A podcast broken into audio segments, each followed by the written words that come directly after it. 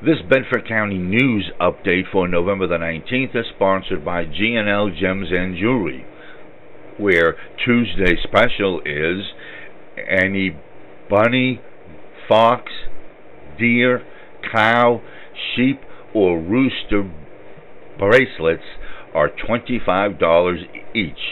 G&L Gems and Jewelry is located at 121 East Pitt Street in historic downtown Bedford.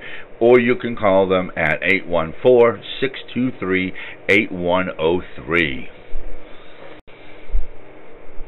A criminal mischief occurred on November the 13th on Cottage Avenue in East St. Clair Township. Someone caused damage to the siding at the residence of a 45 year old male.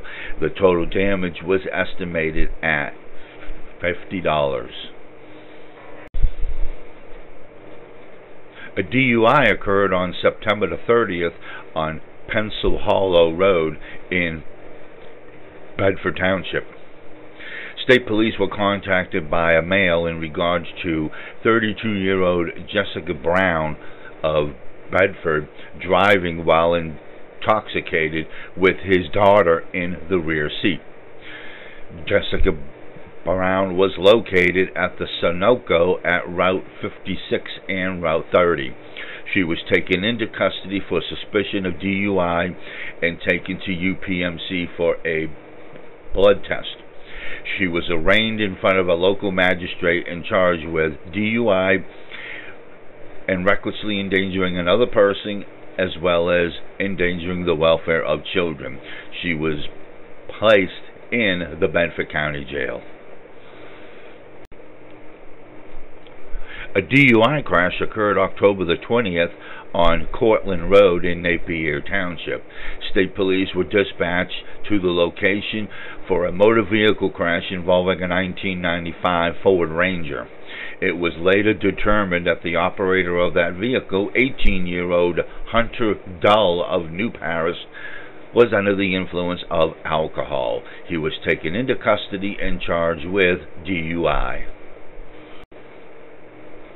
a PFA violation occurred on November the 7th at Renaissance Circle in West Providence Township. A 13 year old male from Breezewood was charged with violating a PFA order involving a 13 year old female from Everett. A one vehicle crash occurred on November the 12th on Deal Road in Juniata Township.